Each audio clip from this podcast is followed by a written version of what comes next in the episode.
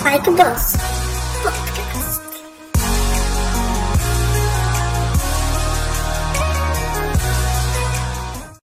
Ahojte, vítam vás na v poradí ďalšom podcaste, ktorý sa bude venovať reklame a influencerom veľmi aktuálnej téme.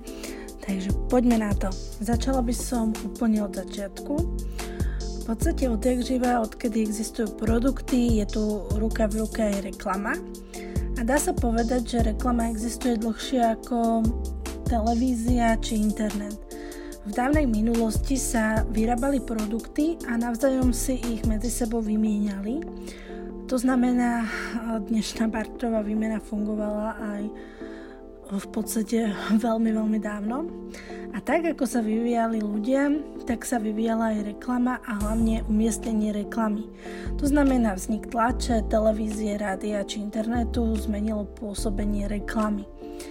Uh, historicky najstaršia reklama sa našla v starodávnom gréckom meste, uh, ktorá je stará 2000 rokov Mala podobu otlačku nohy, srdca a ženy s dlhými vlasmi. Bola to reklama, ktorá mužov viedla k miestnemu nevestincu. No a tu sa nie nadarmo hovorí, že prostitúcia je najstaršie remeslo a očividne sa k tomu viaže aj reklama.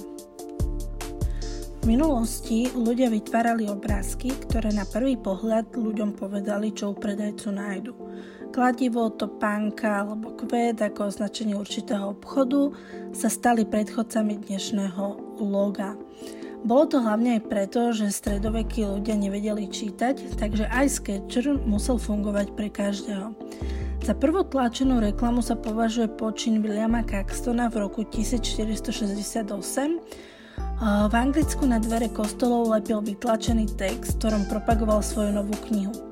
Takže tu je len dôkaz, ako reklama hrala veľmi dôležitú úlohu naprieč generáciám.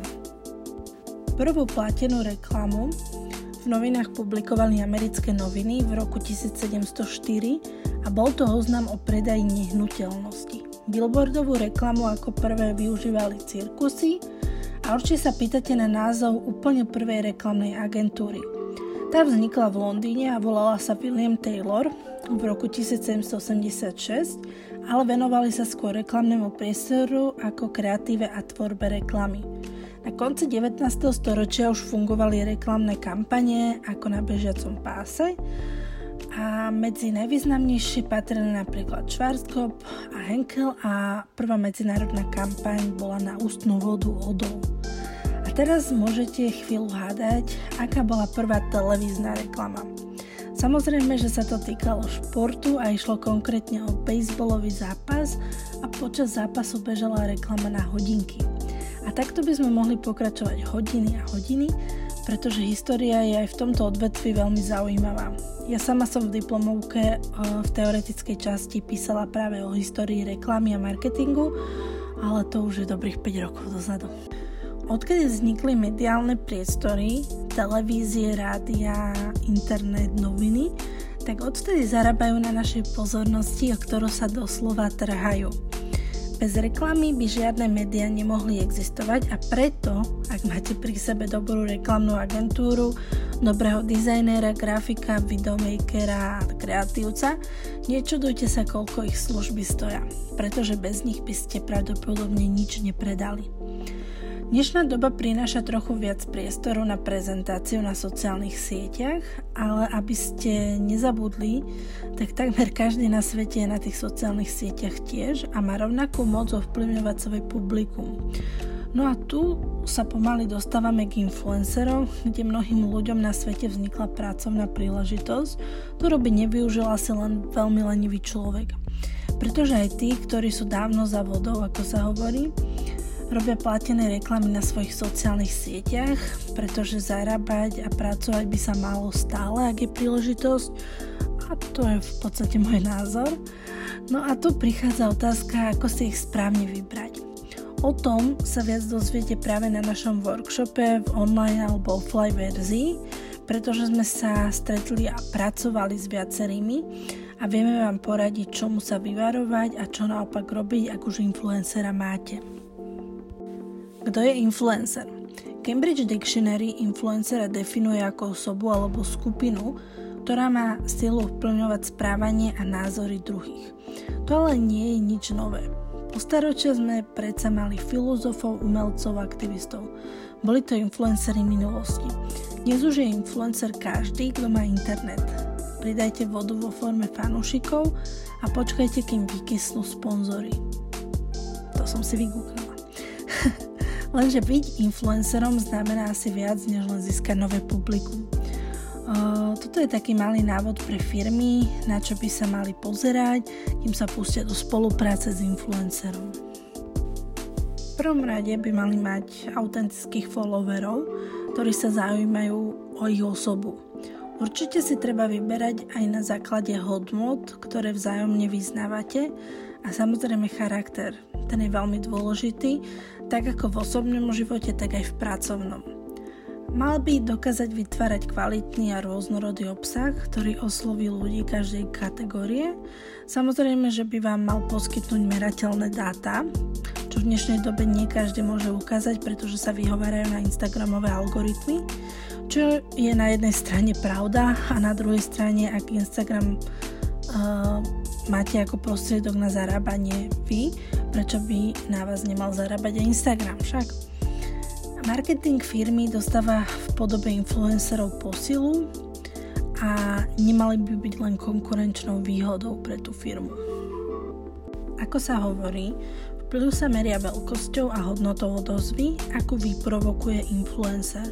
Odovza musí byť merateľná a musí pridať hodnotu vašej značky alebo firmy. To naozaj nie každý influencer ponúka. Naozaj je potrebné ich brať ako pridanú hodnotu a nie ako pilier vlastného podnikania. Samozrejme, ak hneď pri prvej komunikácie so slovením nevidíte spolahlivosť, profesionálnosť a kvalitu komunikácie, opustíte loď. To, že niektorí došli k tomuto povolaniu jak slepé kurá k zrnu, nemôžete považovať a očakávať z ich strany profesionalitu hodného biznisu, za ktoré si pýtajú peniaze. Takže na záver by som sa sama seba opýtala, či sa oplatí investovať do influencera. Môj názor je, že teda za každú reklamu platíte a preto aj toto je reklama, za ktorú jednoducho musíte zaplatiť. Ja to beriem ako investíciu, ktorá sa mi vždy vráti. Iba že by ste výberu influencera nedali moc času a vybrali by ste naozaj zle. A každopádne svoj budget mm, je potrebné rozvrhnúť na viacerých influencerov. Vyberte si jedného drahšieho a pár lacnejších, prípadne si dohodnite barterovú spoluprácu začínajúcich influencerov s menším, ale reálnym publikom. Možnosti sú rôzne a rozhodne nečakajte, že oni za vás urobia vašu prácu a že len influencer vám bude stačiť k vytúženému zárobku. Pozrite sa na svoj profil, či je pripravený na spustenie reklamy, za ktorú zaplatíte. Pretože zaplatiť si reklamu a mať profil z roku 1996 nie je nič lákavé pre žiadnych nových followerov, ktorí by k vám prišli. Takže preto hovoríme o tom, že influencer je jedna časť, druhá časť je to, čo urobíte vy, ako si pripravíte pôdu na reklamu, aby to bolo pre ľudí zaujímavé a výhodné a aby v tom videli nejaké lákadlo a vašu službu alebo produkt si kúpili. No a toto by bolo na dnes všetko z mojej strany o reklame a influenceroch a počujeme sa na budúce. A ak budete chcieť, obráťte sa na nás na Like Boss a veľmi radi vám pomôžeme so všetkým, čo budete potrebovať vo vašom podnikaní. Majte sa!